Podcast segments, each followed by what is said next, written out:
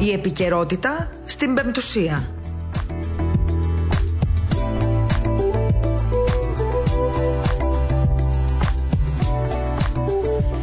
Αγαπητοί ακροατές, καλησπέρα σας. Είναι η εκπομπή επικαιρότητα στο ραδιόφωνο της Πεμπτουσίας. Στο μικρόφωνο η Μαρία Γιαχνάκη, στον ήχο Κώστα Σταλιαδόρου, στην επιμέλεια της εκπομπής η Ελένη Ξανθάκη και στην υποστήριξη σήμερα ο Βασίλης Χάδος.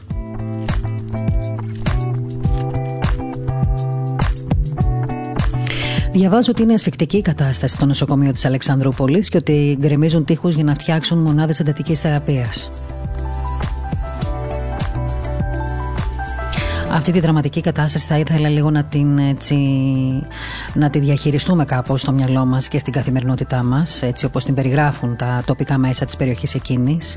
Από εβδομάδα θέλω να σας πω ότι θα κάνουμε έτσι μια εκστρατεία ενημέρωσης ε, έχοντας ε, σκοπό να φιλοξενήσουμε τους περιφερειάρχες διαφόρων έτσι, ε, τόπων ε, στην χώρα μας να μάθουμε από τους ίδιους πώς είναι τα πράγματα γιατί ξέρετε πέρα από τα νοσοκομεία και τα κυβερνητικά έτσι, κλιμάκια τα οποία πρέπει να ασχολούνται με όλες αυτές τις ιστορίες. Οι περιφερειάρχες συνήθως έχουν έτσι το πρώτο, την πρώτη ενημέρωση και τη σωστή ενημέρωση για το τι ακριβώς συμβαίνει.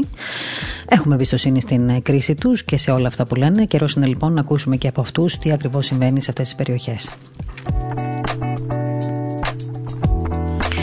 Ούτως ή άλλως, στο Πανεπιστημιακό Γενικό Νοσοκομείο Αλεξανδρούπολης και εκεί στέλνουμε τις ευχές μας και στους γιατρούς και στους νοσηλευτές και στους ασθενείς. Αυτή τη στιγμή νοσηλεύονται 93 ε, ασθενείς με κορονοϊό, εκ των οποίων 71 είναι σε μονάδες και οι 18 είναι σε μονάδες εντατικής θεραπείας. Οι 71 να διευκρινίσουν είναι σε μονάδες COVID, διότι είναι άλλη η μονάδα COVID και άλλη η μονάδα εντατικής θεραπείας. Και οι υπόλοιποι 4 είναι στη μονάδα ειδικών λοιμόξεων. Παρ' όλα αυτά λένε ότι θέλουν να γκρεμίσουν τους τείχου γιατί περιμένουν τι, άραγε έχουν έτσι μηνύματα ότι θα νοσήσουν κι άλλοι; Βέβαια, ξέρουμε ότι στην περιφέρεια, ε, στην, ε, στο, στο Πεπαγνή, τέλος πάντων, στο Πανεπιστημιακό Νοσοκομείο μάλλον ε, της Αλεξανδρούπολης, μεταφέρονται περιστατικά από όλη την περιφέρεια λόγω της δυσκολίας της κατάστασης σε διάφορες περιοχές. Εδώ να σας θυμίσω, βεβαίως, γιατί ξέρω και πολύ καλά την περιοχή, ότι μην ξεχνάμε ότι εκεί υπάρχουν και τα χωριά και των Πομάκων, ε, υπάρχουν και πολλοί Ρωμά τριγύρω. Ε, ξέρουμε πολύ καλά ότι γενικότερα και στα μουσουλμανοχώρια εκεί γύρω στην ε, οροσυρά της Ροδόπης δεν προσέχουν πολύ οι άνθρωποι αυτοί. Ε, από το παρελθόν το είδαμε έτσι κι αλλιώς, την πρώτη φάση των περιοριστικών μέτρων ότι τα περισσότερα κρούσματα στην περιοχή είχαν, ε, τα είχαν εντοπίσει στα χωριά αυτά της οροσυράς της Ροδόπης. Εκεί δηλαδή που είναι περισσότερο τα χωριά τα, των μουσουλμάνων.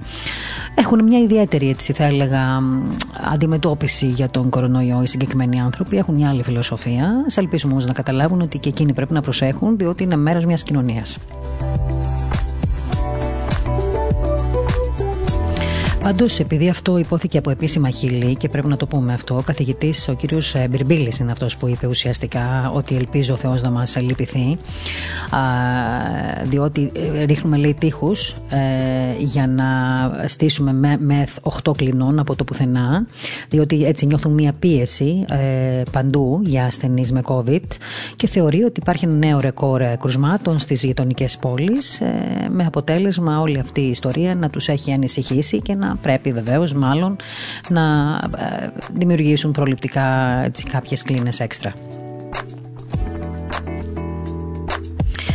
Και αν δεν με απατάει η μνήμη μου, νομίζω ότι αυτή, αυτό το νοσοκομείο, το Γενικό Νοσοκομείο της Αλεξανδρούπολης είναι που είχε στηθεί πριν από λίγο καιρό μία πτέρυγα με, με έξι κλίνες μέσα σε ένα 24ωρο. Έχουν μάθει, είναι γρήγοροι πλέον. Να πούμε ότι οι μέρες ε, εντάξει, θα είναι αρκετά ακόμα δύσκολες και λόγω επικοινωνίας, ε, διότι καταλαβαίνουμε όλοι μας ότι κάποιοι φοβούνται, κάποιοι δεν φοβούνται, κάποιοι προσέχουν, κάποιοι δεν προσέχουν. Συνεχίζει να υπάρχει έτσι, αυτή η διαφορά στην κοινωνία. Νομίζω ότι είμαστε πλέον ε, ε, πολίτες δύο ταχυτήτων όσον αφορά τα μέτρα για τον COVID. Και να πούμε επίσης ότι με αφορμή και όλη αυτή την ιστορία του COVID ε, και των κρουσμάτων και της πρόληψης και του φόβου και της ανησυχίας τώρα έρχεται καινούριο καμπανάκι από τον κύριο Μητσοτάκη ο οποίος ε, ετοιμάζεται να τηλεφωνήσει σε δήμαρχο και περιφερειάρχη στην Πάτρα γιατί φοβάται, λέει η κυβέρνηση, να μην γίνει Πάτρα Νέα Θεσσαλονίκη. Ε, γιατί το σκέφτηκε τώρα, 30 Νοεμβρίου είναι η μέρα του Αγίου Ανδρέα. Ε, Ε, είπε όμως και ο Σεβασμιότατος Μητροπολίτης Πατρών, ο κ. Χρυσόστομ, ο κ. Χρυσόστομ την προηγούμενη εβδομάδα ε, που τον είχαμε καλεσμένο, ότι θα προσέξουν πολύ ότι ό,τι γίνει θα γίνει στα πλαίσια ε, των περιοριστικών μέτρων. Έδωσε και εκείνος την, ε, αν θέλετε, την ε, συμβουλή του στον κόσμο που τον άκουγε εδώ από το ραδιόφωνο να προσέχει και να μην προετοιμάζεται για μια εξόρμηση λόγω της ημέρας εκείνης. Και σήμερα κάπου μάλιστα διάβασα ότι είπε ότι ο Άγιος Ανδρέας θα είναι στα σπίτια μας και ότι να προσέξουμε και λιγάκι, δεν πειράζει που δεν θα πάμε και στην εκκλησία να ανάψουμε ένα κερί. Εντάξει, θα το ακούσουμε και αυτό λίγο θετικά γιατί έχει να κάνει με τα μέτρα. Πάντως, ο έντονος ο προβληματισμός της κυβέρνησης κάθε φορά που υπάρχει μια, μια γιορτή μεγάλου Αγίου, έτσι και περιμένει ο κόσμος να προσευχηθεί, να κοινωνήσει και να πάει στην εκκλησία, ε, εκείνη την, εκείνη, εκείνη την περίοδο την πιάνει το, ο έντονος προβληματισμός στην κυβέρνηση. Αυτό εμένα κάτι μου κάνει. Συγγνώμη στους υπουργούς που δίνουν τον αγώνα τους και στον κύριο Μητσοτάκη που έχει σταθεί στο ύψος των περιστάσεων, αλλά θέλω να το πω, δηλαδή δεν μπορώ να το κρατήσω για τον εαυτό μου. Κάτι τους πιάνει όταν υπάρχει μια γιορτή, κάτι τους πιάνει. Εντάξει, δεν λέω. Η Πάτρα είναι μία από τις 7 περιοχές που εμφανίζουν ψηλά κρούσματα σε σχέση με τον πληθυσμό τους. Αυτό είναι γεγονός. Όμως δεν θα υπάρξει μια έτσι. Ε, δεν θα δημιουργηθεί μεγάλο πρόβλημα την ημέρα του πολιούχου της πόλης του Αγίου Ανδρέα εκφράζονται φόβοι για συνοστισμό. Ε, νομίζω ότι ο κόσμος έχει πάρει τις αποφάσεις του. Φαίνεται. Δεν ε, κατακλείζει πλέον τις εκκλησίες, δεν πηγαίνει στην εκκλησία, δεν ε, ε, ε, τηρεί τα μέτρα, δεν παρακούει. Εγώ δεν έχω δει σε καμία εκκλησία να υπάρχουν προβλήματα. Σχέτω αν ε, έτσι, σε, σε διάφορους ναούς ή σε πολύ λίγες περιπτώσεις έχουν δημιουργηθεί κάποιες, αν θέλετε, εντάσεις πολύ μικρές, τις οποίες τις έχουμε μεγαλοποιήσει εμείς στα μέσα μαζικής ενημέρωσης. Έτσι, για να δείξουμε ότι η κακιά εκκλησία, ο κακός ο κόσμος που πάει στην εκκλησία, οι κακοί ιεράρχες, ο κακός κλήρος, όλοι αυτοί δεν προσέχουν και μας έχουν κολλήσει κορονοϊό. Αυτός είναι ο τίτλος των ε, μέσων μαζικής ενημέρωσης τον τελευταίο καιρό. Το ξέρουμε όλοι μας εξάλλου. Εν πάση περιπτώσει, ο Πρωθυπουργός Κυριάκο Μητσοτάκης είχε σήμερα τηλεφωνική επικοινωνία με τον Δήμαρχο Πατρέων, τον ενημέρωσε, το είπε να είναι προσεκτικοί, να, να τηρήσουν αυστηρά τα μέτρα. Θα τα κάνουν όλα αυτά. Να είστε σίγουρος, κύριε Μητσοτάκη, δεν νομίζω ότι δεν θα συμβεί αυτό. Τώρα, ε, θέλω να πάω ε, πριν σας πω πριν καλησπερίσουμε, πριν τηλεφωνήσουμε και μιλήσουμε με τον κύριο Αναστάσιο Ντούρο, που είναι ο διευθυντής της Αγιορετική Εστίας, να μιλήσουμε μαζί του. Να σας πω ότι καλεσμένος μας θα είναι και ο κύριος Προσίλης, ο καλλιτεχνικός διευθυντής του Ελληνικού Φεστιβάλ Λονδίνου, ε, σκηνοθέτης παράλληλα, και ο Σεβασμιότατο Μητροπολίτης Ήμβρου και Τενέδου, ο κύριος Κύριλο, θα είναι καλεσμένοι μας σήμερα για διάφορα θέματα που αφορούν την επικαιρότητα, θα τα πούμε σε λίγο. Θέλω να πω ένα μπράβο στον κύριο Μπαμπινιώτη. Τον αγαπάω πολύ τον κύριο Μπαμπινιώτη, τον σέβαμε πολύ και θεωρώ ότι χτυπάει όταν πρέπει. Ο κύριος Παπενιώτης λοιπόν ε, ο άνθρωπος δεν άντεξε από τα πολλά click away, lockdown, ε, take away, delivery. Ε, δεν άντεξε και το άνοιξε το στόμα του μέσω των social media, μέσω των κοινωνικών δικτύων. Κύριε Παπενιώτη, με συγχωρείτε. Λίγες εβδομάδες λοιπόν μετά την επική του ανάρτηση για το take away και το delivery που είχε κάνει πρόσφατα, αν θυμάστε όλοι μας, ξαναχτύπησε αυτή τη φορά για το click away. Και συγκεκριμένο ο πρώην Πριτανείο του Πανεπιστημίου Αθηνών και καθηγητής γλωσσολογίας, να το πούμε αυτό, έγραψε ένα άρθρο στον προσωπικό του λογαριασμό στο Facebook με τίτλο Και τώρα click away. Καλά να πάθετε. Έτσι τόνισε ο, ο καθηγητής. Ουσιαστικά να σας πω τι έγραψε. Μικρό είναι, θα το πω στα γρήγορα. Έχει τίτλο και τώρα click away, καλά να πάθετε, λέει ο κ. Μπαμπινιώτη. Και συνεχίζει. Όσοι κατάπιαν το take away, τώρα καπάκι θα καταπιούν και το click away. Τους steak και τους σήκωσε το take away, τώρα και τους click και τους πάτησε το click away. Και ποιος ξέρει τι τους περιμένει λίγο πιο away. Πλακώνει και η μαυρίλα της Black Friday, καλά να πάθουν. Επευκαιρία διαβάζω διαφήμιση καταστήματος Black Friday Sally Zone. Εμείς οι ταπεινοί, λέει ο κ. Μπαμπινιώτη, της γλώσσας μας θα λέμε παραγγελία για το σπίτι, το take away και παραγγελία για έξω το click away και θα καταλαβαίνόμαστε. Επίσης, συμπληρώνει ο καθηγητής, το ξεκαθαρίζω προσωπικά. Έχοντας έντονη την αίσθηση του χιούμορ και την τάση αυτοσαρκασμού, δεν με θίγουν κάποια άκακα γλωσσικά πειράγματα και προσοχή. Δεν είμαι υπέρ του καμία ξένη λέξη στη γλώσσα μας, είμαι εναντίον του κατακλυσμού της γλώσσας μας από ξένες λέξεις. Δεν ενδιαφέρουν αυτά, Ρωτα, αναρωτιέται ο, ο καθηγητής. Έτσι λοιπόν, ε, μαζί με τον κορονοϊό, την πανδημία, τον εγκλισμό, τα περιοριστικά μέτρα, ήρθαν έτσι και οι καταιγιστικές εκφράσεις, οι αγγλικές ε, στο λεξιλόγιο το ελληνικό. Γενικώς αν έχετε καταλάβει, μας διεκδικούν και μας περιορίζουν από παντού και οι πάντες. Πρέπει να προσέξουμε.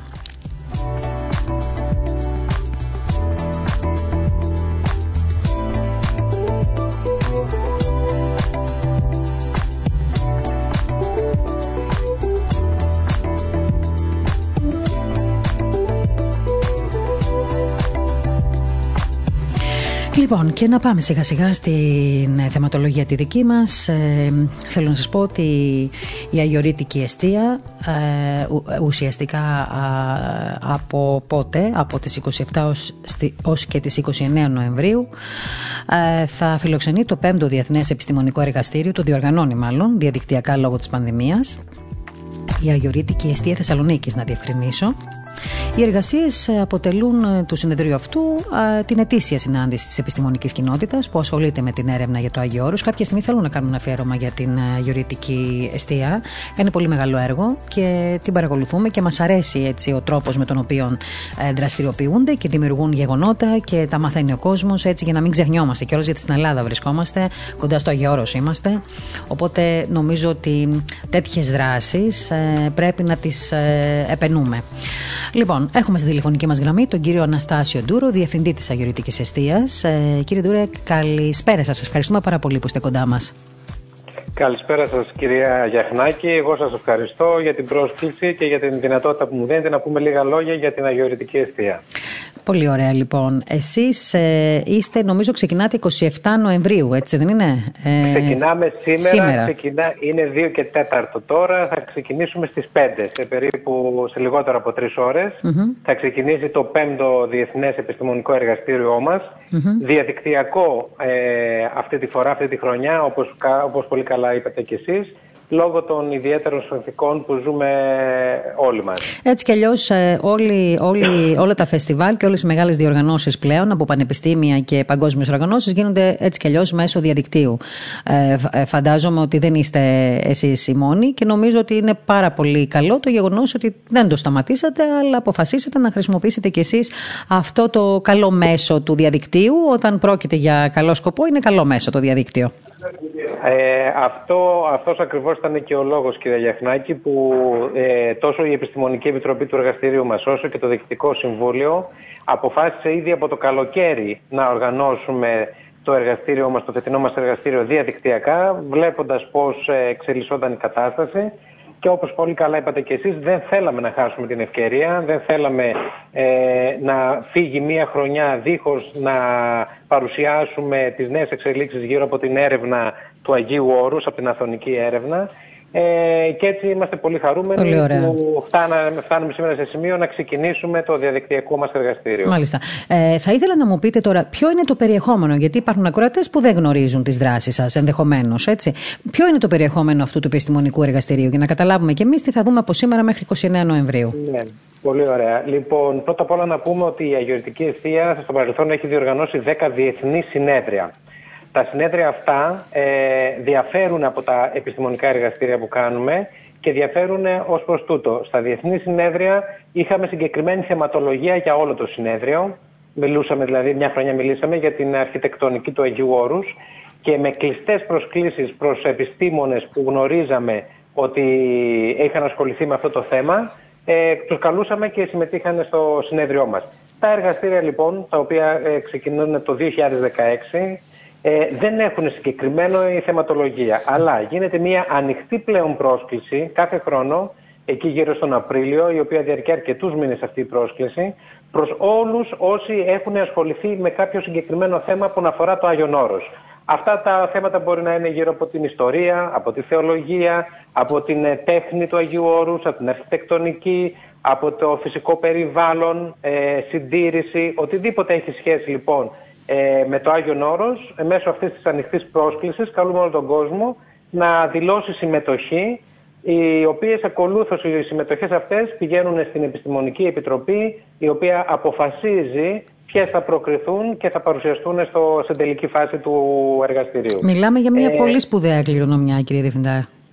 Ε, έτσι ακριβώς είναι και αυτός ήταν ο σκοπός μας εξ αρχής, διότι ε, θέλουμε, η, τα εργαστήρια ξεκίνησε με την προοπτική ε, να βάλουμε και τα νέα παιδιά, να δώσουμε βήμα στα νέα παιδιά να παρουσιάσουν τις εργασίες τους. Γιατί ε, γίνονται πλέον πολύ μεγάλο ε, επιστημονικό έργο γύρω από το Άγιον Όρος, γινόταν πάντοτε, αλλά τα τελευταία χρόνια, τις τελευταίες δεκαετίες και ιδιαίτερα μετά τη μεγάλη έκθεση των θησαυρών του Αγίου Όρους που έγινε το 1997, ε, αυξήθηκε πάρα πολύ ο κόσμος, οι επιστήμονες, οι ερευνητές που ασχολούνται με τα Άγιον Όρος. Αυτό λοιπόν, ε, να σας πω κιόλας βεβαίως ότι ήδη στην ε, Θεσσαλονίκη, στο Αριστοτέλειο Πανεπιστήμιο Θεσσαλονίκης υπάρχει ένα συγκεκριμένο μεταπτυχιακό πρόγραμμα αποκλειστικά για το Άγιον Όρος που είναι και αυτό κάτι πολύ σημαντικό και δείχνει αυτή την Φαντάζομαι ότι θα έχει, θα, θα έχει και μεγάλο ενδιαφέρον για, τους, ε, ακριβώς, για αυτούς που θέλουν να κάνουν έτσι μεταπτυχιακά.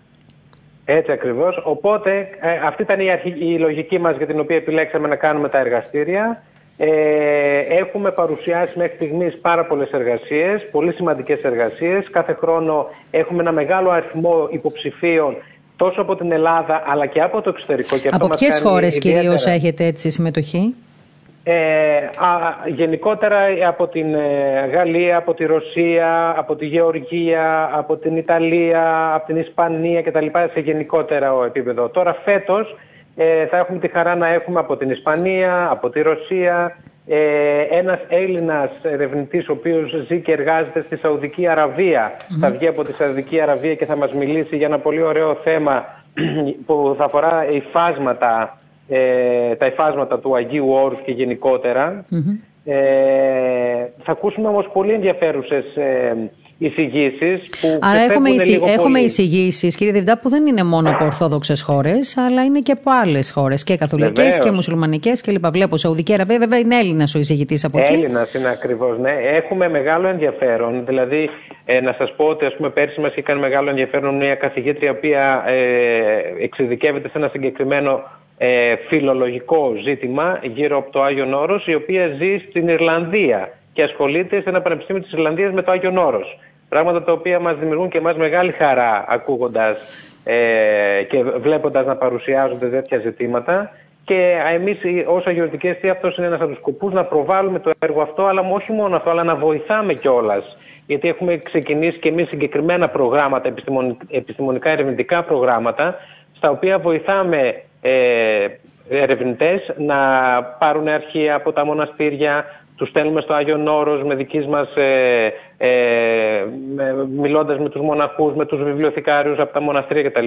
Και έτσι υπάρχει μια εξέλιξη της έρευνας γύρω από το Άγιον Όρος, η οποία ακολούθως κάθε χρόνο, αυτός είναι ένας από τους ε, κύριους σκοπούς μας, κάθε χρόνο να παρουσιάζονται αυτή η νέα έρευνα που ε, γίνεται γύρω από το Άγιον Όρος, να παρουσιάζεται μέσα από το επιστημονικό μας εργαστήριο. Πάντως είναι μεγάλο πράγμα να βλέπει κανείς ότι το Άγιο Όρος και θέματα μάλλον που είναι σχετικά με το Άγιο Όρος, όπως είπατε και εσείς, η ιστορία, τέχνη, η θεολογία, το δίκαιο, οι θεσμοί, η αρχαιολογία, να εμπνέουν τόσο κόσμο που ενώ βρίσκεται σε διαφορετικές χώρες, πολύ μακριά δηλαδή από την Ελλάδα και πολύ μακριά α, από το σημείο αναφοράς της Ορθοδοξίας που είναι το Άγιο Όρος, να δραστηριοποιούνται, να μελετούν, να ερευνούν ε, θέματα που αφορούν το Άγιο Όρος. Αυτό ε, μόνο από μια έτσι θεία έμπνευση θα έλεγα μπορεί να συμβεί. Δεν ξέρω αν συμφωνείτε. Αυτό βεβαίως και συμφωνώ. Αυτό είναι βέβαια και το μεγαλείο του Αγίου Όρους. Έτσι. Δηλαδή το Άγιον Όρος ε, ε, πιστεύω πως δεν θα πάψει ποτέ να εμπνέει τον κόσμο τόσο σε πνευματικό επίπεδο για τους περισσότερους από τους επισκέπτες του και για όσους έχουν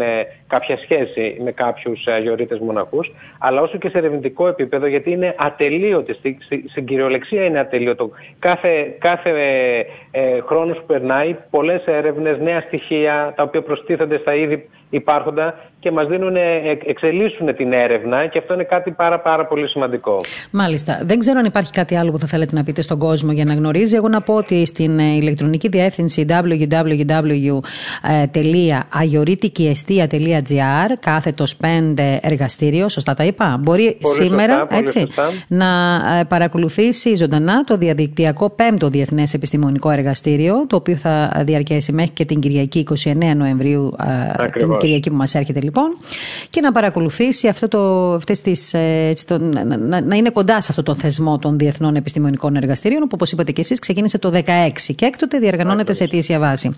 Σας αξίζουν συγχαρητήρια πάντως για το έργο σας διότι... Να είστε καλά, ευχαριστώ ε, πολύ. Γνωρί... Να, να πω ναι, μόνο πες, να προσθέσω πριν τελειώσουμε το εξής ότι ε, ε, το, τα εργαστήρια, όπως και από τα προηγούμενα τέσσερα επιστημονικά εργαστήρια, το οπτικοακουστικό υλικό από τις συνεδρίες μπορεί να το βρει οποιοδήποτε στο, στην ιστοσελίδα της Αγιορτικής Εστίας. Το αναρτούμε κάθε χρόνο, μόλις ολοκληρωθεί το εργαστήριο και, και ακολούθως φυσικά ε, κυκλοφορούν και τα πρακτικά έντυπα, τα πρακτικά του εργαστηρίου. Αυτό είναι πολύ σημαντικό, ε, γιατί μπορεί να αποτελέσει και σημείο έρευνας και άλλων έτσι, ερευνητών. Α, αυτή, αυτό είναι και ο σκοπός μας. Έτσι και το φετινό θα, μόλις ολοκληρωθούν οι εργασίες θα ανέβουν όλες οι εισηγήσεις στην ιστοσελίδα μας και μπορεί να τις παρακολουθήσει κάποιος με ησυχία και από εκεί ε, για να πάρει περισσότερες πληροφορίες. Πολύ Εμείς από σήμερα και μέσα από την ιστοσελίδα, μέσα από ένα, μια συγκεκριμένη εφαρμογή που μπορεί να συμμετέχει ο κόσμος, αλλά ωστόσο και με την ε, απευθείας μετάδοση που θα κάνουμε πάλι μέσα από την ιστοσελίδα μας,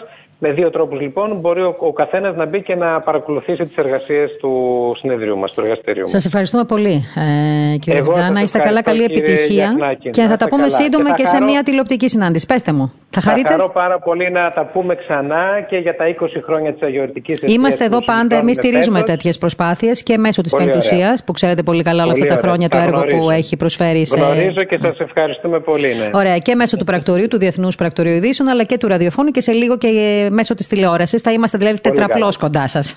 Μην ανησυχείτε. Χαιρόμαστε λοιπόν, ιδιαίτερως. Να είστε καλά. Ευχαριστούμε πολύ για την τιμή. Να είστε καλά. Έτσι λοιπόν ήταν ο κύριος Αναστάσιος Δούρε, διευθυντής τη Αγιορτική Εστία, με σημαντικές δράσεις η Αγιορτική Εστία. Το ξέρουμε αυτό χρόνια τώρα. Ε, είναι πολύ σημαντικό να γίνονται τέτοια διεθνή επιστημονικά εργαστήρια. Η Ελλάδα παντού τελικά και μέσω του Αγίου Όρους και μέσω της πνευματικής παρακαταθήκης και μέσω αρχιτεκτονικών τέλος πάντων ε, σημείων και στοιχείων. Βλέπετε πόσο εμπνέει το Αγίου Όρος. Το λέμε πάντα. Το Άγιο Όρος εκτός του ότι προσέφυγεται, εμπνέει και επικοιλωτρόπω ε, ε, ε ανθρώπους που ζουν και σε άλλες χώρες. Αυτό είναι το πιο σημαντικό από όλα. Σε πολύ λίγη ώρα από τώρα θα έχουμε και το διευθυντή του, φεστιβάλ, ε, του Ελληνικού Φεστιβάλ του Λονδίνου, τον κύριο Χρήστο Προσήλη κοντά μας, να μας μιλήσει για το Κοσμοσύνεμα, μια μεγάλη διοργάνωση που λύγει ουσιαστικά οι αιτήσεις, μάλλον που θα μπορούν να γίνουν σε αυτό το φεστιβάλ, ε, λήγουν 30 Νοεμβρίου, αν θυμάμαι καλά.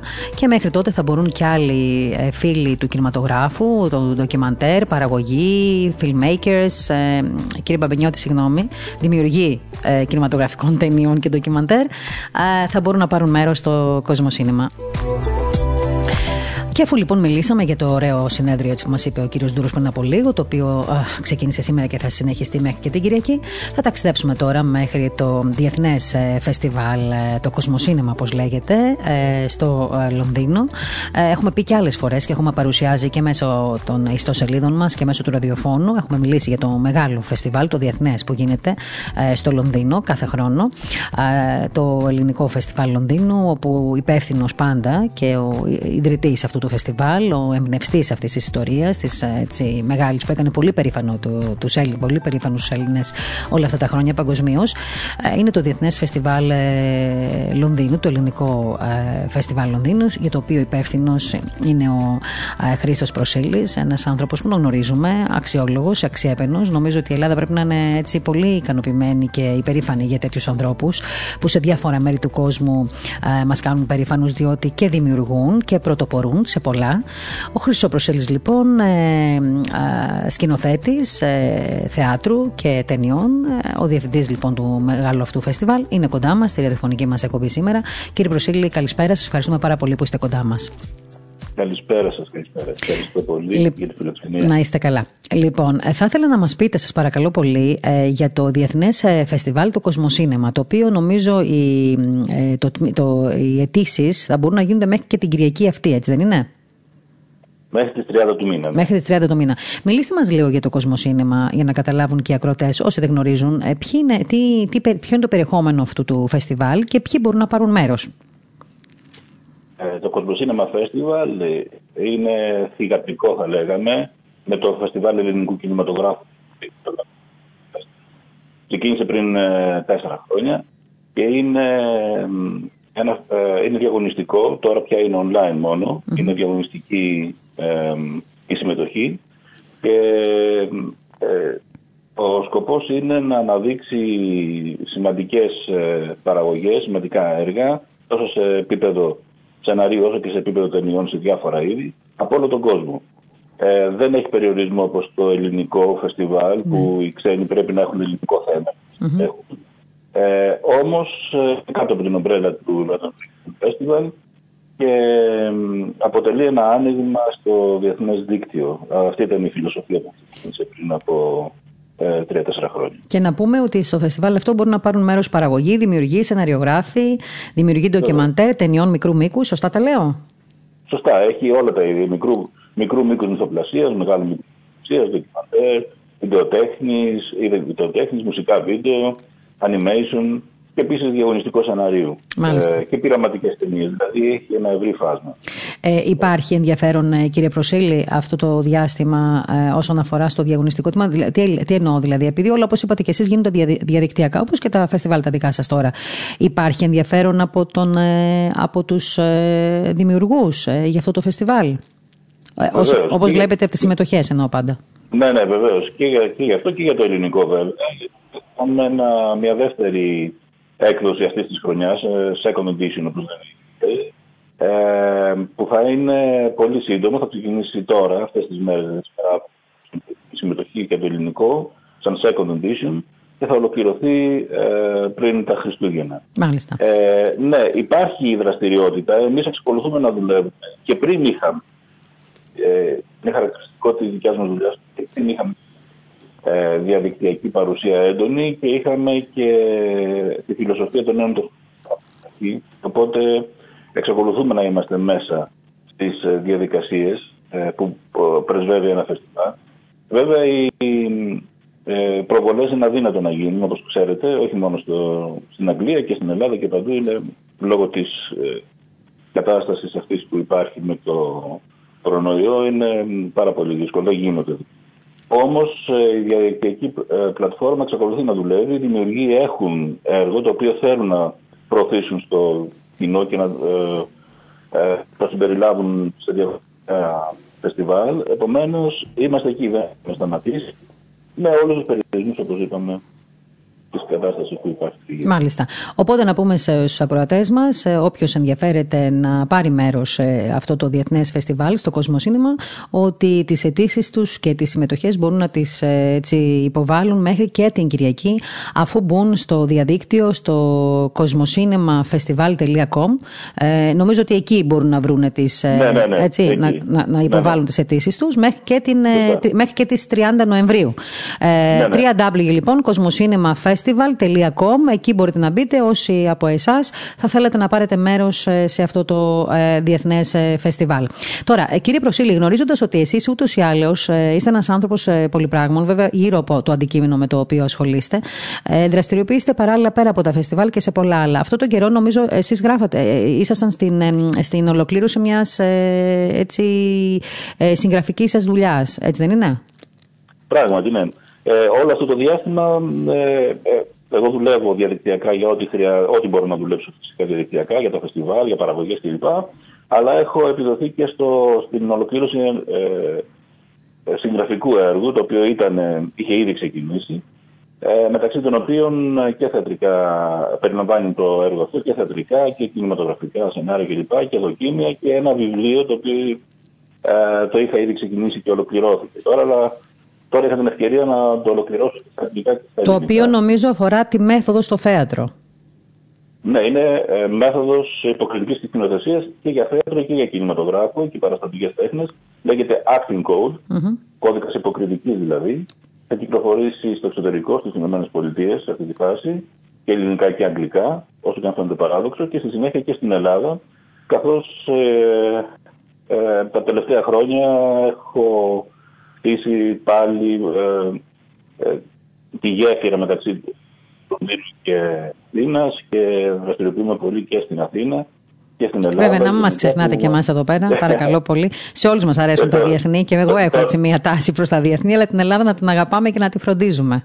Το νόστιμο νήμα, νόστιμο Θα βρεθούμε Ελλάδα και θα κρατήσω ε, ό,τι αφορά το εξωτερικό. Πολύ ωραία. Ε, αυτό νομίζω θα το μάθουμε όταν θα κυκλοφορήσει και το βιβλίο σας, να, το, να μας ναι, ναι ενημερώσετε. Ναι, λογικά, να... λογικά εκτός απρόπου, δηλαδή εντός του Δεκεμβρίου που θα σας ενημερώσω φυσικά και θα γίνουν και κάποιες παρουσιάσεις. Ήδη έχουν προγραμματιστεί κάποιες παρουσιάσεις σε συνέδρια για την επόμενη χρονιά.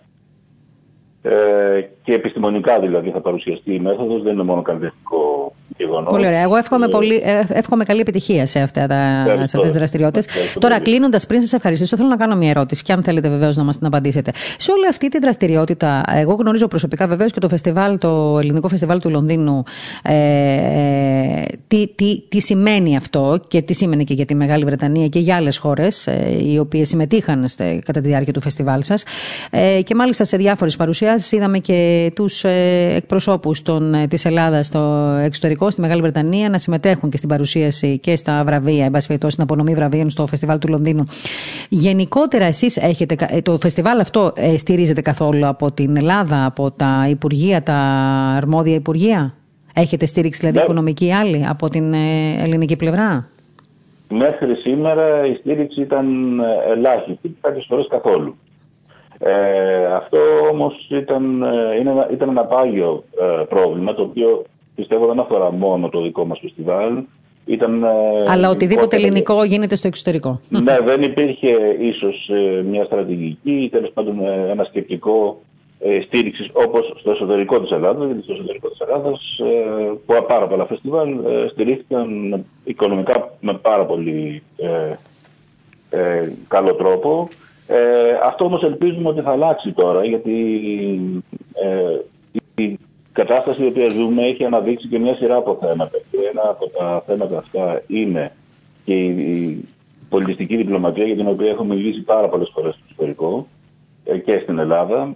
Ε, και ελπίζω ότι αυτό θα αλλάξει. Δηλαδή υπάρχει μια διάθεση να αλλάξει, βλέπω ότι υπάρχει και από μικρές έτσι, ε, τάσεις στήριξης ή καθόλου να υπάρξει μια πραγματικά ε, ουσιαστική ε, δυναμική και μια υποστήριξη σε αυτές τις πρωτοβουλίες. Μάλιστα. Σε αυτό βέβαια θα ε, είμαι και εγώ σε μια, περίοδος που, σε μια περίοδο που μπορώ να αναδείξω διάφορα θέματα και να υποστηρίξω και να προτείνω. Πιστεύω ότι θα υπάρχει καλή εξέλιξη. Είναι καλό το ότι το Φεστιβάλ Ελληνικού Κινηματογράφου Λονδίνου, όπως και άλλα, αλλά ειδικά αυτός για το οποίο έχει διαγωνιστικό χαρακτήρα από την αρχή, έχει πολύ καλό προφίλ πια ε, και είναι από τα πλέον έγκυρα, είναι ανεξάρτητο και το διεθνές δίκτυο μπορεί να το αξιοποιήσει. Με την κατάλληλη υποστήριξη δηλαδή μπορούν να αξιοποιηθούν αυτές οι δυναμικές προς όφελος της Ελλάδας, της ελληνικής κινηματογραφίας, της, ε, των παραγωγών στην Ελλάδα, της προσέλκυσης παραγωγών, της προώθησης των Ελλήνων δημιουργών, των παραγωγών, των και αυτό είναι, αυτό είναι θετικό για όλους μας που το ακούμε εμείς ε, και όσοι βεβαίως ενδιαφέρονται για θέματα που αφορούν τον κινηματογράφο. Και είναι πολλοί. Στην Ελλάδα υπάρχουν, όπως ξέρετε κι εσείς, πολλοί κόσμοι που ασχολείται με τον κινηματογράφο, τον ναι. ντοκιμαντέρ, την σκηνοθεσία και το σενάριο. Είμαστε ένας λαός που ναι. αγαπάμε αυτού του είδους την ε, δραστηριότητα.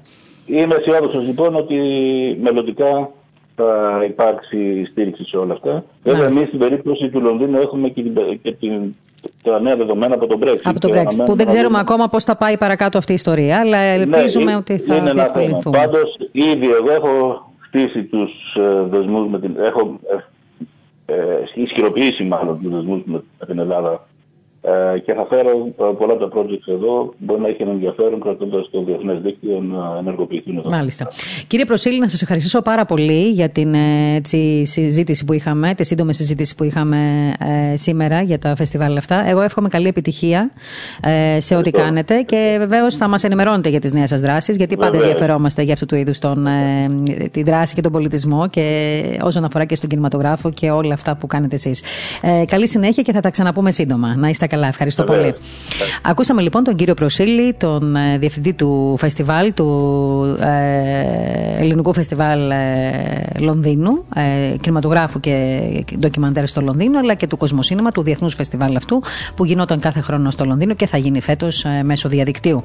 Ε, να πούμε ότι σε πολύ λίγο θα έχουμε κοντά μας το σεβασμένο του Μητροπολίτη Ήμπρου και την Έδου, τον κύριο Κύριλο, έναν άνθρωπο τον οποίο έναν ιεράρχη τον οποίο σεβόμαστε εξίσου ε, και θεωρούμε ότι και η δραστηριότητά του και η διαδρομή του έχει πολύ μεγάλο ενδιαφέρον ε, διότι είναι ένας άνθρωπος ο οποίος βέβαια μπορεί να κατάγεται από το νησί της Λέσβου αλλά έφτασε μέχρι τα παράλια της ε, Τουρκίας, μέχρι τη Σμύρνη, μετά μέχρι τη Χάλκη και σήμερα βρίσκεται στην Ήμβρο και Τένεδο όπου εκεί προσφέρει το ποιμαντικό του έργο και όχι μόνο. Σε πολύ λίγο λοιπόν κοντά μας ο Σεβασμιότατος Μητροπολίτης Ήμβρου και Τενέδου ωστόσο όμως θέλω να σας πάω μέχρι την Ήμβρο με ένα έτσι ωραίο τραγούδι για να προετοιμαστούμε και ψυχολογικά.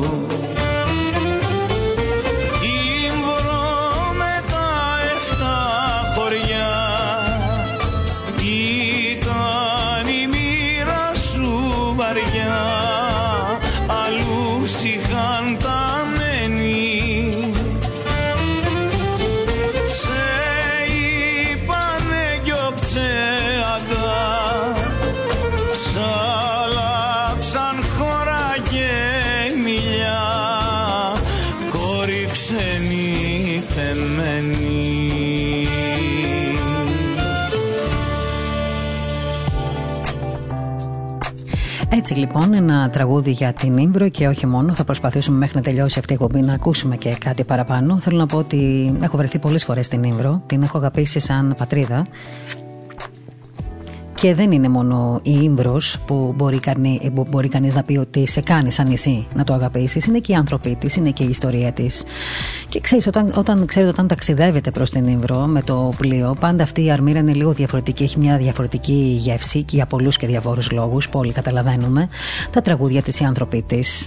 Τα χρόνια βέβαια έχουν περάσει από εκείνα τα μαύρα χρόνια και το νησί έχει αρχίσει να ε, ξαναχτίζεται εντός εισαγωγικών. Ανθρωπίνως θα έλεγα από την αρχή. Τα σχολεία άνοιξαν, τα ξοκλήσια τα περισσότερα φτιάχνονται σιγά σιγά.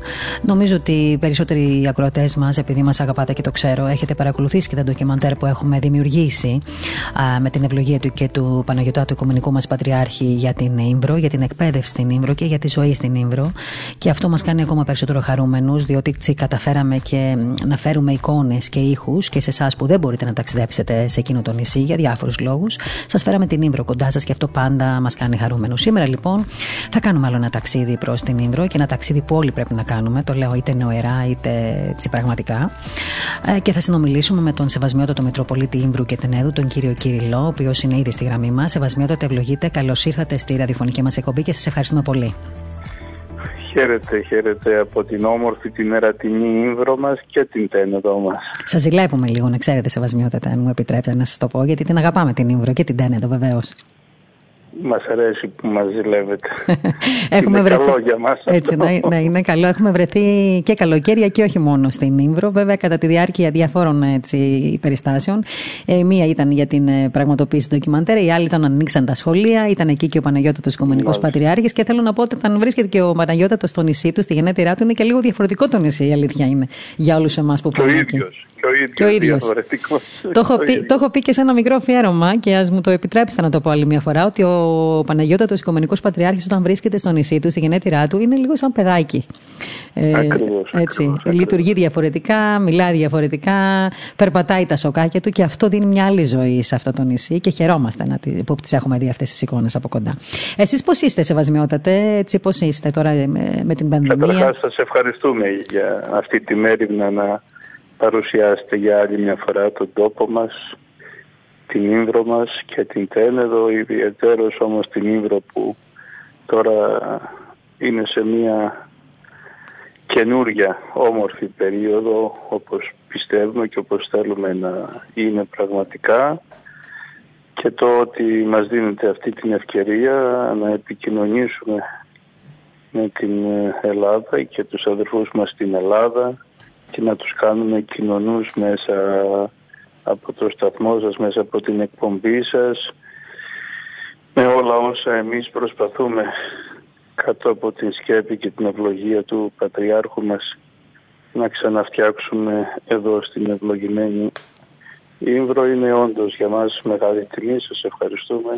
Μάλιστα, να είστε καλά. Ε, ε, δεν χρειάζεται να μας ευχαριστείτε. Εγώ το θεωρώ χρέος μας και ανάγκη μας, να ξέρετε, να βρισκόμαστε σε τέτοιους τόπους, γιατί και αφυπνιζόμαστε. Και όχι μόνο αυτό, μαθαίνουμε και πολλά περισσότερα από κοντά, πέρα από αυτά που διαβάζουμε στην ιστορία. Σεβασμιότατε, θέλω να σας πω το εξής. Εσείς έλκετε την καταγωγή σας από το νησί της Λέσβου. Ε, και είστε εκείνος ο οποίος ως επίσκοπος Ερυθρών αναστήσατε την εκκλησία της Μύρνη έπειτα από 100 χρόνια, ανακαλύπτοντας τους Ορθόδοξους Χριστιανούς στα μικρασιατικά παράλια. Η πολιετή σας λοιπόν διακονία ε, στα μικρασιατικά αυτά παράλια και ιδιαίτερα στην Ιωνική πρωτεύουσα, της Σμύρνη και το θαύμα του Θεού που εγώ πιστεύω ότι επιτελέστηκε εκεί μετά από τόσα χρόνια. Ε, σας δώσανε μια έτσι πιο εμπεριστατωμένη εμπειρία που χρειάζεται η εκκλησιαστική και θρησκευτική οργάνωση μιας Μητρόπολης; Είναι αλήθεια ότι όλος αυτός ο χρόνος τον οποίο με την ευχή του Πατριάρχου μας δούλεψα στα μικρασιατικά παράλια και στην πρωτεύουσα της Ιωνίας της Μήνη ήταν εμένα το μεγαλύτερο πανεπιστήμιο, έτσι, το πιο πολύτιμο πράγμα, το πιο σπουδαίο πράγμα που απεκόμισα και στην εκκλησιαστική μου διακονία, στις εμπειρίες μου, στις γνώσεις μου, σε όλα εκείνα που όπως είπατε και εσείς προηγουμένως είναι απαραίτητα να τα γνωρίζει κάποιος ο οποίος καλείται να αναλάβει μια Μητρόπολη σε αυτούς τους τόπους, σε αυτούς τους χώρους και να την αναδιοργανώσει, να την αναστήσει, να την ανακοινήσει μέσα στις ξεχωριστές ε, συνθήκες και στις ισορροπίες που πρέπει να γίνουν όλα αυτά. Είναι αλήθεια βέβαια ότι πάνω απ' όλα είναι το χέρι του Θεού που κατευθύνει θαυματουργικά όλα αυτά τα πράγματα. Όμως και οι εμπειρίες και περισσότερο οι βιωματικές εμπειρίες που απεκόμισα όλο αυτό τον καιρό ε, όντως είναι για μένα τα μεγαλύτερά μου εφόδια για να μπορέσω να πετύχω στην αποστολή που μου ανέθεσε η Εκκλησία μας, ο Πατριάρχης μας και το γένος μας. Και αυτό νομίζω είναι, ένα, είναι σημαντικά εφόδια αυτά, όπως είπαμε πριν, για να μπορέσετε να οργανώσετε ε, θρησκευτικά και εκκλησιαστικά μια Μητρόπολη όπως αυτή που είστε τώρα. Ε, αλλά θέλω να πω και νομίζω ότι το ξέρουν οι περισσότεροι, αλλά και για όσοι δεν το ξέρουν, ότι μετά από την ε, Σμύρνη βρεθήκατε στη Χάλκη, σε ένα άλλο κομβικό σημείο για την Ορθοδοξία, κατά τη γνώμη μου, την οποία Χάλκη γνωρίζουμε κι εμείς έτσι πολύ καλά. Η εμπειρία σας, Σεβασμιότατε, ως ηγούμενος της Μονής Αγίας Τριάδος στη Χάλκη, εκεί στο λόφο της Ελπίδας, ποια ήταν; Διότι μιλάμε για ένα μοναστήρι, μιλάμε για μια ιστορική θεολογική σχολή, σιωπηρή σχολή όπως έχουμε μάθει να τη λέμε, που όμως είχαν, είχαν ήδη γίνει κάποια βήματα. Είδανε όμως ένα άλλο κομβικό σημείο στην ε, πορεία σας.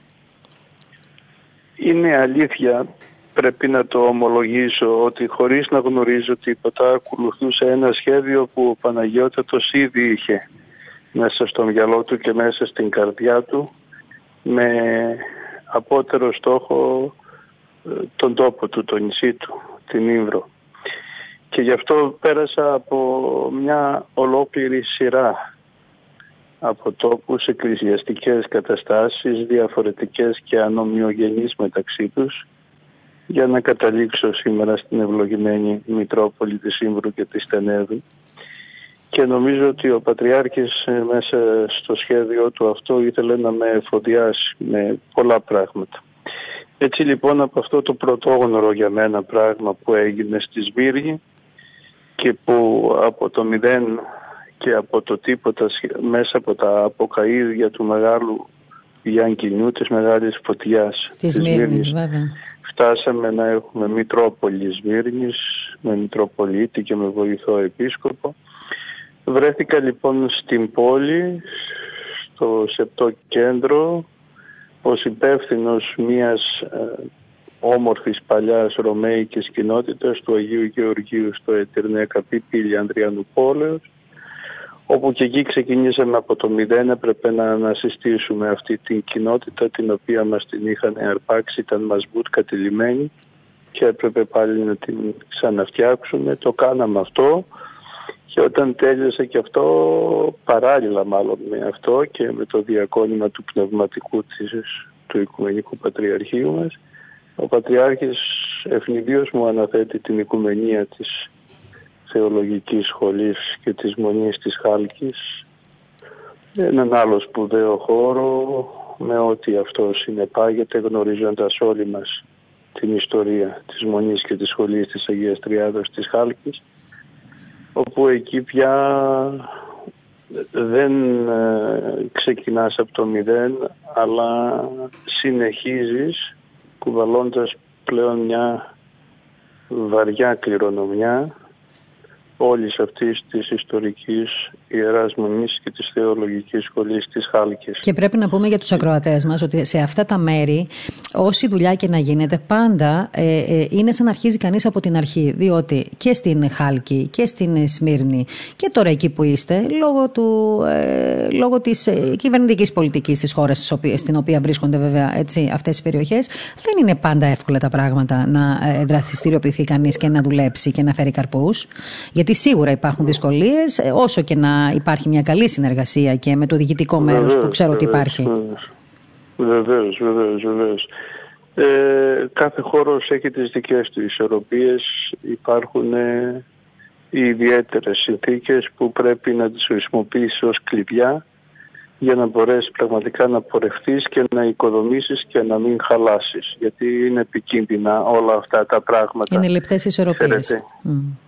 Ακριβώς, ακριβώς, ακριβώς και επειδή είναι και πολύ ρευστά πλέον ευρύτερα και διεθνή τα πράγματα, ξέρετε ότι και μας, μας επηρεάζουν αυτά και πρέπει να είμαστε και πολύ προσεκτικοί και πολύ σοβαροί και πολύ μετρημένοι.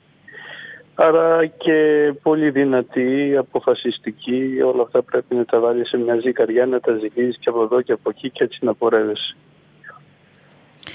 Πάντως, με βοήθησε ναι. πολύ, η σχολή με βοήθησε πάρα πολύ στο θέμα της διοίκησης πρώτα απ' όλα και στις σχέσεις μου με τις πολιτικές αρχές και τα λοιπά εδώ πέρα.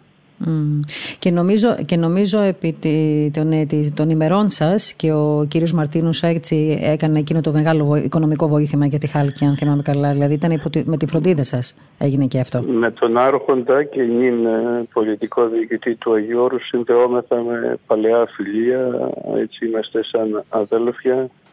Και όταν ανέλαβα την σχολή μου είπε πες μου τι θέλεις και εγώ του είπα ότι το όνειρο του Πατριάρχη μας είναι να την δούμε ανακαινισμένη τη σχολή και πανέτοιμη μόλις μας δώσουν το ok να χτυπήσουμε το κουλούρι για να ξεκινήσουν τα μαθήματα.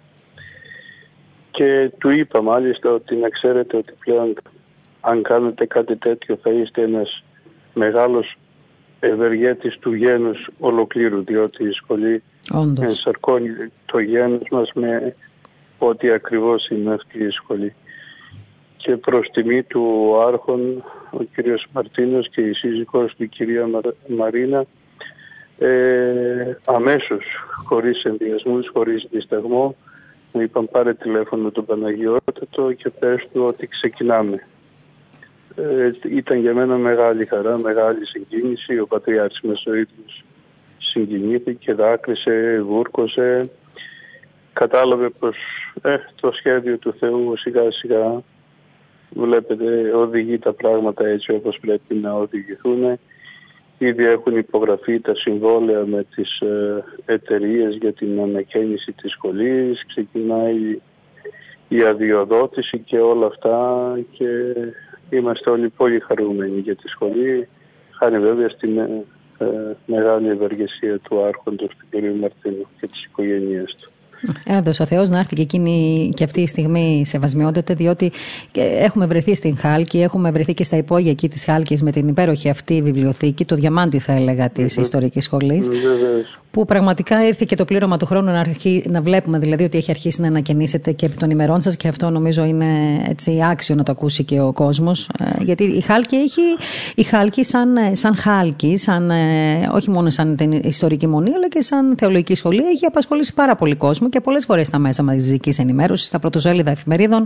Χρόνια πολλά ακούμε για την ιστορική σχολή της Χάλκης. Ήρθε και η ώρα έτσι να μπει σε ένα, στο το νερό σταυλάκι ας το πούμε έτσι, έτσι, έτσι, έτσι. Ε, και ξέρετε, έπειτα από την, ε, ε, έπειτα από την ε, Χάλκη, το να βρίσκεστε στην Ήμβρο και την Τένεδο ως επίσκοπο στα νησιά αυτά του Αρχιπελάγους, στη γενέθλια γη του Οικουμενικού μας Πατριάρχη, είναι, θα έλεγα, είναι αυτό που είπατε πριν, είναι σαν να έχει ένα σχέδιο ο Παναγιώτατος, δηλαδή από το ένα μέρος το δύσκολο πηγαίνετε στο άλλο και μετά στο επόμενο. Φτάσατε σήμερα να βρίσκεστε λοιπόν στην Ήμβρο σε ένα ναι, νησί ναι, πονεμένο. μου ομολόγησε το σχέδιό του. Έτσι έγινε να ξέρετε. Ο, για πέστε μου, πότε, πότε σας το είπε; Όταν με κάλεσε και μου είπε για την εκλογή, μου είπε ότι πραγματοποιείται ένα σχέδιο ένα που είχα στο μυαλό και στην καρδιά μου από τότε που σε είχα ναι. γνωρίσει. Είδατε, η αλήθεια είναι ότι έχει μια σοφία στα σχέδιά του ο Παναγιώτατος. Αυτό το έχουμε παραδεχτεί όλοι μας. Βρεθήκατε λοιπόν στην Ήμπρα. Ναι. είναι mm-hmm. από τους ανθρώπους που κάτι εκατοντάδες χρόνια εμφανίζονται και κάνουν τομές στην ιστορία και τους καταγράφει η ιστορία με χρυσά ονόματα. Και νομίζω ότι Βαρθολομαίο θα ξαναβρούμε μετά από πολλούς αιώνες πάλι. Και έτσι είναι και νομίζω ότι είναι και εμβληματικός ο τόπος της επαρχίας σας για πολλούς λόγους που όλοι τους γνωρίζουμε. Διότι ναι, σας κατέστησε επιμενάρχη τη πατρίδα του βεβαίως, αλλά νομίζω ότι ακολουθήσατε και τους αίμνου του προκατόχους σας, έτσι, Ήμβρου και Τενέδου. Έτσι κουβαλάτε στις πλάτες σας μια βαριά κληρονομιά, σεβασμιότατε. Είναι αλήθεια, είναι αλήθεια ότι ήταν ένας τόπος που ανέδειξε προσωπικότητες. Μέχρι και πατριάρχη έχει, οικουμενικό πατριάρχη έχει αναδείξει η Τένεδος αλλά και στα τελευταία χρόνια η Ήμβρος την μορφή του γέροντος Χαλκιδόνος, του Μελίτονος, ενός ε, μοναδικού ανθρώπου, του οποίου θα λέγαμε πνευματικό ανάστημα, είναι ο σημερινός Οικουμενικός Πατριάρχης μας. Ο μακαριστός γέροντας υπήρξε Μητροπολίτης Ήμβρου και Τενέδου και επί των ημερών του έγιναν μεγαλόπνοα έργα και προσπάθειες. Ήταν εκείνος που έφτιαξε την αστική σχολή. Μέχρι τότε δεν είχε η Ήμβρος αστική σχολή για τα παιδιά του γυμνασίου και του λυκείου. Ήταν τα σχολεία που παλαιότερα είχε ιδρύσει ο Βαρθολομαίος ο Κουτλούγους στο γλυκι στο μετόχι των ταξιαρχών που λειτουργήσε ως πρώτο σχολείο στην Ήμβρο μετά οργανώθηκε η εκπαίδευση από τον ε, Νικηφόρο του Γλυκά και ο γέροντας, ο αείμιστος γέροντας, ο Χαλκι, ε, Ήβρου και Τενέδο τότε και μετέπειτα Χαλκιδόνος Μελίτων ήταν εκείνος που οργάνωσε την εκπαίδευση μέχρι δυστυχώς τις ημέρες που την ξαναέκλεισαν οι Τούρκοι τότε με την απόφαση εκείνη την δυστυχώς την, την, μαύρη μέρα. Ε, τώρα όμως Αλλά να... εκτός ας πούμε από ναι. τον γέροντα το Χαλκιδόντος ήταν και ο αείμνηστος πατριάρχης ο Δημήτριος, ο, ο οποίος Δημήτριος. εξελέγει οικουμενικός πατριάρχης από την Μητρόπολη Ήμβρου και Τενέδου. Mm-hmm. Είχαμε τον, Είχαμε τον Αζίζ Ιάκωβο, τον μετέπειτα Μητροπολίτη Γέροντα Δέρκον, Αζίζ Ιάκωβο Από Ήμβρου και Τενέδου και εκείνο μετά, μετέπειτα Γεροντέρκου. Και τον, και τον μακαριστό Αρχιεπίσκοπο Αμερικής, τον κύριο Ιάκωβο, τον Ήμβριο. Βεβαίως, γέννημα θρέμα, γέννημα θρέμα και εκείνος της Ήμβρου μας, των Αγίων Θεοτόρων. Και έτσι, όπως καταλαβαίνετε, οι πλάτες μας πρέπει να είναι δυνατές να σηκώσουν όλη αυτή την ε, θα, θα σας βοηθήσει ο Θεός και θα σας στηρίζει η Παναγία, αυτό είναι σίγουρο. Οι διότι δεν είστε τυχαίοι. Και οι ευχές του Πατριάρχη μας. Ε, σεβασμότητα τώρα, ε, ε, είναι αρκετές οι ελληνικές οικογένειες που ε, βρίσκονται στην Ήμβρο πια μετά το άνοιγμα των σχολείων. Ε, το Θεό έχει μία αντίστροφη αναμέτρηση αυτή τη στιγμή. Το όλο θέμα είναι μια θα λέγαμε καλή σχεδόν χρυσή εποχή για, την για το νησί. Ήδη είμαστε πάνω από 600 Ρωμιοί μόνιμα. Ε, έχουμε και στα 7 χωριά της Σύνδρου μας ελληνικές οικογένειες που μένουν μονίμως εκεί. Έχουμε νέα ζευγάρια με πετάκια που γεννιούνται στην Ήμβρο. Ε, δηλαδή έχουμε ξαναξεκινήσει, έχουμε ξαναρχίσει και πορευόμαστε κατά από τη σκέπη του Θεού και με τη βοήθεια του Πατριάρχου μας. Ότι βέβαια είναι η Ήμβρο σήμερα, ξέρετε ότι το χρωστάμε αυτό στον Πατριάρχη, ο οποίος από μικρό παιδί που έφυγε μετά όταν τελείωσε το σχολείο δεν σταμάτησε μες στην καρδιά του να έχει ως πιο πολύτιμο πράγμα το νησί του, το τόπο του και όπου βρέθηκε και όπου στάθηκε μέχρι και σήμερα για την Ήμβρο μιλάει, για την Ήμβρο προσπαθεί, για την Ήμβρο δαπανάται. Το έλεγα και προχθές που μιλάγαμε Παναγιώτα, σας θαυμάζω που μέσα σε όλο αυτό το ρημαχδό που έχετε μέσα στο μυαλό σας για την Οικουμενική Ορθοδοξία έχετε ένα ξεχωριστό χώρο για τον τόπο σας, για την Ήμβρο και ε, τα αγαπάτε όλα, νοιάζεστε για όλα, μεριμνάτε για όλα. Δηλαδή δεν δε, δε μπορεί κανείς να δεν το ζήσει, να το καταλάβει, να το περιγράψει αυτό το πράγμα. Ναι, εγώ σας καταλαβαίνω γιατί το, το ζήσαμε ναι. αρκετές φορές που πήγαμε στην Ήμβρο εκεί έτσι πώς έχει εμπνεύσει τον κόσμο και είναι ο καθένας στον χώρο του έτσι και δραστηριοποιείται. Πάντως πρέπει να πούμε και να το τονίσουμε νομίζω σεβασμιότατε ότι το νησί της Ήμβρου ε, αν, αν, ξαναγεννήθηκε μέσα από την εκπαίδευση γιατί ανοίγοντας τα σχολεία γύρισαν εκεί ε, νέα ζευγάρια, ε, ε, δημιουργήθηκαν οικογένειες και ξαναγεννήθηκε το νησί. Συμφωνείτε σε αυτό; Ναι, κοιτάξτε να δείτε. Έγινε πρώτα μία προσπάθεια συσπήρωσης όλων των δυνάμεων που είχαμε. Ήταν ο Πατριάρχης μας μπροστάρης και μετά κρατήσαμε τη μαγιά αυτούς τους ήρωες που όλα τα χρόνια, ακόμα και τα δύσκολα χρόνια, έμειναν στο νησί. Στη συνέχεια ανταμώσαμε με αυτούς που αναγκάστηκαν να φύγουν από το νησί και είναι στην Αθήνα, είναι στην Θεσσαλονίκη, είναι στην Αυστραλία, είναι στην Αμερική, είναι στην Αφρική.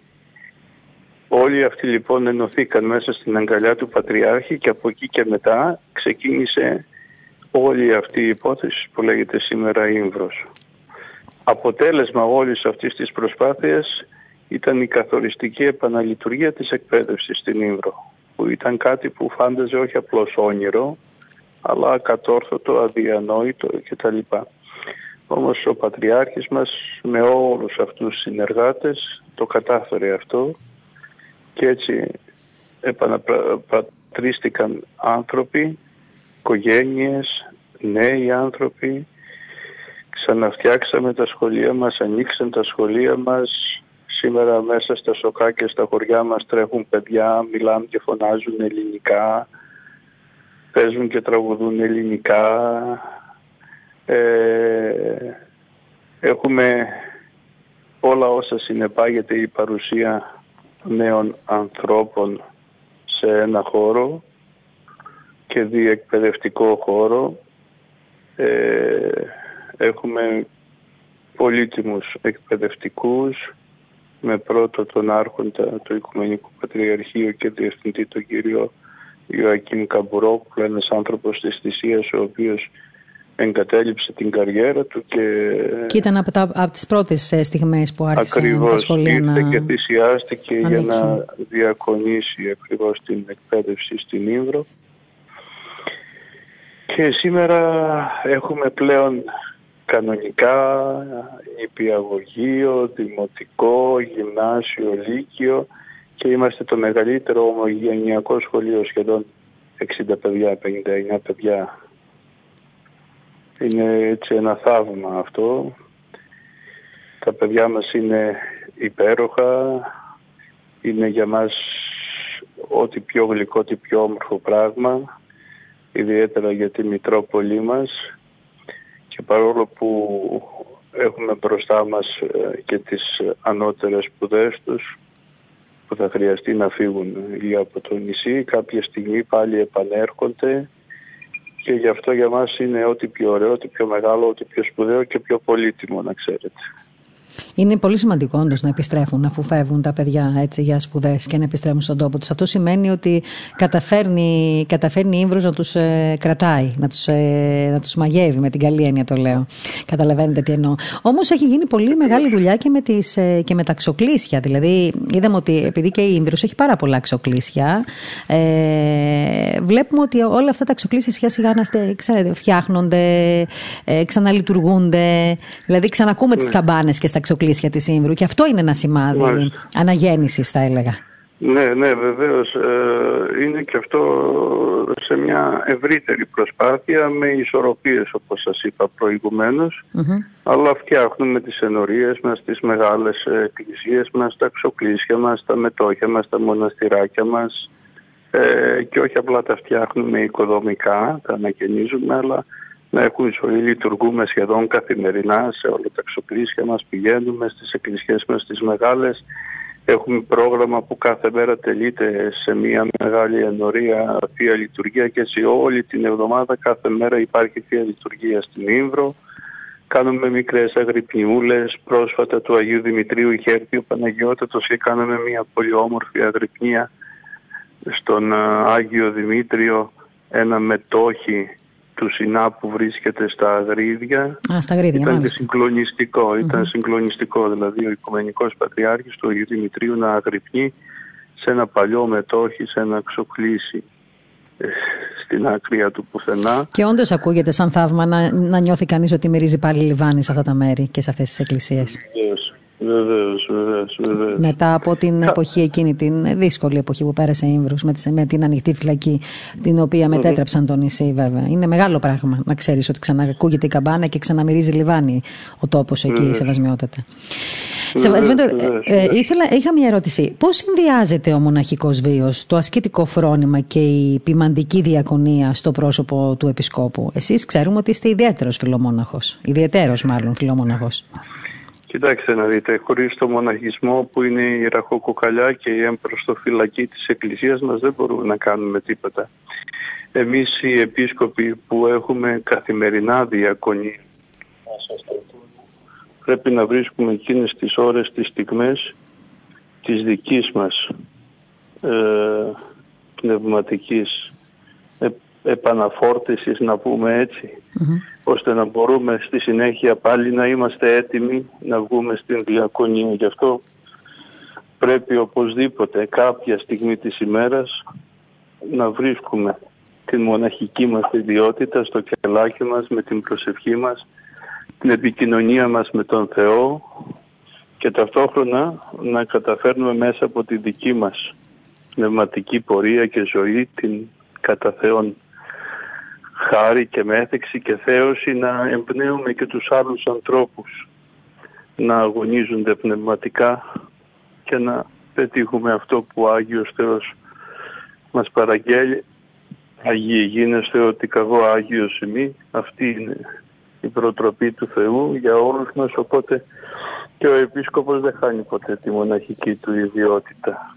Είναι για μας το φαγητό της ψυχής μας Χωρίς αυτό δεν μπορούμε να ζήσουμε. Και νομίζω ότι αυτό είναι και ένα πολύ ωραίο μήνυμα που μας ε, δίνεται τώρα αυτή τη στιγμή για όλους τους ακροατές που μας ακούνε από πολλές χώρες του κόσμου. Ε, είπατε πριν ότι ο μοναχισμός είναι η ραχοκοκαλιά και η εμπροστοφυλακή της εκκλησίας μας και ότι και εσείς πνευματικά ουσιαστικά έτσι, παίρνετε δυνάμεις για να τις ε, μεταφέρετε, να τις μεταδώσετε μετά στο ποιμνιό σας. Εγώ θέλω να σας, ε, έτσι, να σας ευχηθώ καλά Χριστούγεννα να έχετε σεβασμιότατα και εσείς και όλοι οι Ιμβροί. Ε, πάντα το μυαλό μας είναι στην Ήμβρο, να το ξέρετε αυτό και ό,τι μπορούμε θα κάνουμε πάντα να σας κρατάμε σε μια επικαιρότητα καλή, θετική, αισιόδοξη. Ευχαριστούμε πολύ, ευχαριστούμε πολύ για όλα. Να ξέρετε ότι σας περιμένουμε πάντοτε στην Ήμβρο και η παρουσία σας ε, συμβάλλει σε ό,τι γίνεται εκεί, να το ξέρετε. Να εύχεστε για μας και θα τα καταφέρουμε να ξανανταμωθούμε σε βασμιότατα εκεί στα, σε αυτό το ηρωικό νησί. Ε, τους χαιρετισμούς να μου επιτρέψετε ναι, να στείλω και εγώ ναι, την αγάπη και τις ευχές μας σε όλους τους Ιμβρίους και τους Τενεδίους όπου γης να τους ευχαριστήσω για τη συμπαράστασή τους, τους συλλόγους μας, τους προέδρους, τα μέλη τους, τους ανθρώπους μας όλους και τους φίλους μας. Σας ευχαριστούμε πολύ, Σεβασμέτο, και να είστε σίγουροι ότι σας ακούνε, διότι το ψηφιακό ραδιόφωνο της Πεμπτουσίας ακούγεται από όλα τα μέρη και τα πλάτη της γης. Και αυτό είναι που μας κάνει ακόμα έτσι πιο αισιόδοξου να συνεχίσουμε. Θα τα ξαναπούμε για την Ήμβρο, γιατί την αγαπάμε. Ε, σας ευχόμαστε καλή δύναμη να έχετε στο έργο σας. Σας ευχαριστούμε πολύ και θα ήθελα να σας παρακαλέσω στον Άγιο Καθηγούμενο της Ιεράς Μονής Βατοπεδίου να μέσα από το σταθμό να μεταφέρετε την ευγνωμοσύνη και την αγάπη μας για όλα όσα έχει κάνει και όσα συνεχίζει να κάνει για τη Μητρόπολη μας, για την εκπαίδευσή μας. Είναι εκείνος που συντηρεί το συσίτιο για τα παιδιά μας και πολλά άλλα πράγματα. Να λοιπόν που ο μοναχισμός είναι μπροστά μας πώς να τον ξεχάσουμε. Γίνεται, δεν γίνεται. Να είστε καλά, Σεβασμιότατε. Θα τα μεταφέρουμε. Θα τα μεταφέρουμε. Σας ευχαριστούμε, ευχαριστούμε πολύ. πολύ και εσάς και Καλή δύναμη. σας και όλους σας. Ευχαριστούμε πολύ. Να είστε καλά την ευχή σας. Και βεβαίως ήταν ο Σεβασμιότατε Μητροπολίτης Σύμβριο και την ΕΔΟ, ο κύριος Κύριλο, ένας ε, επίσκοπος φιλομόναχος. Τον ακούσατε να μιλάει και για το ασκητικό φρόνημα και για την προσευχή. Και πολύ ταπεινά βεβαίως να μεταφέρει όλη αυτή την εικόνα από τα τρία-τέσσερα δύσκολα σημεία του χάρτη που έχει έτσι προσφέρει την, την, την αγάπη του και την διακονία του απεσταλμένου του Παναγιωτάτου Οικουμενικού Πατριάρχου. Είπε στο τέλος βεβαίως ότι ανέφερε ότι ένα έτσι, πολύ σημαντικό ε, στοιχείο ε, ανέφερε ότι και η Ιερά Μεγίστη Μονή Βατοπεδίου, το είπαμε ο ίδιος, ότι συμβάλλει στο έργο της, ε, του Πατριαρχείου εκεί στην Ήμβρο ε, χρηματοδοτώντας τα συσίτια για τα παιδιά αυτά τα οποία αυτή τη στιγμή έχουν μεταφερθεί, μένουν για πάντα πλέον στην Ήμβρο. Ανοίξαν τα σχολεία, έπρεπε με κάποιον τρόπο να χρηματοδοτηθούν και να στηριχθούν οικονομικά. Αυτό ε, έχει συμβάλει πολύ και η Ιερά Μεγίστη Μονή Βατοπεδίου και δεν είναι βέβαια το μόνο έργο που κάνει η Ιερά Μεγίστη Μονή Βατοπεδίου, μια και μου έδωσε την αφορμή ο Σεβασμιότατος Μητροπολίτης Σύμβρου ε, όσον αφορά στην εκπαίδευση, τα συσίτια και πολλά άλλα. Ίσως κάποια στιγμή να μας ε, επιτραπεί να κάνουμε έτσι ένα αφιέρωμα ε, για το τι προσφέρει η Ιερά Μεγίστη Μονή Βατοπεδίου μέσω των οργανισμών, των Ινστιτούτων της, ε, γιατί βεβαίως έτσι αγαπάει πολύ τον κόσμο και το φιλανθρωπικό τους έργο είναι πολύ μεγάλο. Ε, ξέφυγα λιγάκι πάλι σήμερα. Θέλω να σας ευχαριστήσω πολύ που ήσασταν ε, κοντά μας. Θα ήθελα όση ώρα έτσι αποχαιρετώ να ακούσουμε και το τραγούδι αυτό που είχα ζητήσει στον ε, Κώστα τον Ταλιαδόρο που μας μεταφέρει μέχρι την Ήμβρο. Ε, Φεύγοντας λοιπόν από αυτή την εκπομπή, θέλω να σας πω ότι ε, τα φετινά Χριστούγεννα θα είναι, λένε, σαν το περσινό Πάσχα. Έτσι λένε. Τα σενάρια για το τι θα λειτουργήσει και τι όχι θα το δείτε στις ιστοσελίδες όλες αυτές οι οποίες αναφέρονται στην ιδιοσιογραφία από, την, ε, από τα αρμόδια υπουργεία. Ε, με την Ήμβρο θέλω να σας αποχαιρετήσω, γιατί το θεωρώ ένα ηρωικό νησί και τους και τους ανθρώπους οι οποίοι βρίσκονται και ζουν εκεί ε, ήρωες. Ξέρω πολύ καλά και ότι και οι Ιμβριακέ Ενώσεις και Θεσσαλονίκης ε, και Μακεδονίας και Θράκης και ε, Αθηνών έχουν κάνει πολύ μεγάλο έργο για να επιστρέψουν οι Έλληνες εκεί στην Ήβρο και να ξαναανοίξουν τα σπίτια να ξαναμυρίσουμε λιμάνι, να ξανακούσουμε τις καμπάνες. Είναι μεγάλο πράγμα να φεύγεις από ένα νησί το οποίο ε, έχει μετατραπεί σε φυλακή ανοιχτή. Ε, υπήρξαν ιστορικά γεγονότα εκείνη την περίοδο. Νομίζω ότι όσοι ξέρουμε ιστορία και όσοι σεβόμαστε μόνο τον εαυτό μας πρέπει να μάθουμε ιστορία του τι είχε συμβεί στην Ήμβρο τότε. Βιασμοί, χτυπήματα ουσιαστικά εκτόπισαν τους ε, κατοίκους, το, τους Ήμβριους από το νησί τους. Εκείνοι έφυγαν, έπιασαν τα πλάτη ε, του κόσμου, κατοίκησαν σε διαφορετικά σημεία του χάρτη. Όμως κάποια στιγμή άρχισαν να επιστρέφουν στο νησί τους και να το ξαναδίνουν ζωή. Τους αξίζει λοιπόν ένα μπράβο. Συγχαρητήρια σε όλους όσους έχουν βοηθήσει σε αυτή την επιστροφή των Ιμβρίων σε αυτό το νησί. Να ευχαριστήσουμε το Σεβασμένο του Μητροπολίτη που ήταν κοντά μας σήμερα από αυτό το ηρωικό νησί. Και εσάς να σας ευχηθούμε ένα καλό Σαββατοκύριακο, μιας και είναι η τελευταία μέρα της εβδομάδας που είμαστε σήμερα κοντά σας. Τη Δευτέρα θα φιλοξενήσουμε τον Σεβασμένο του Μητροπολίτη Δράμας, ο οποίος έχει να μας πει πολλά και αυτός για την περιοχή την οποία έτσι επιμένει. Σας ευχαριστούμε θερμά όλους σας που είστε κοντά σε αυτό το ραδιόφωνο, σε όλο μας το πρόγραμμα, όχι μόνο σε αυτή την εκπομπή, η οποία είναι ζωντανή κάθε μεσημέρι αλλά σε όλο το πρόγραμμα το οποίο πρεσβεύει την παράδοση, τον πολιτισμό, την κουλτούρα αυτού του λαού. Ευχαριστώ πάρα πολύ για τα μηνύματά σας. Σας υπόσχομαι ότι την επόμενη εβδομάδα θα διαβάσω μερικά από αυτά.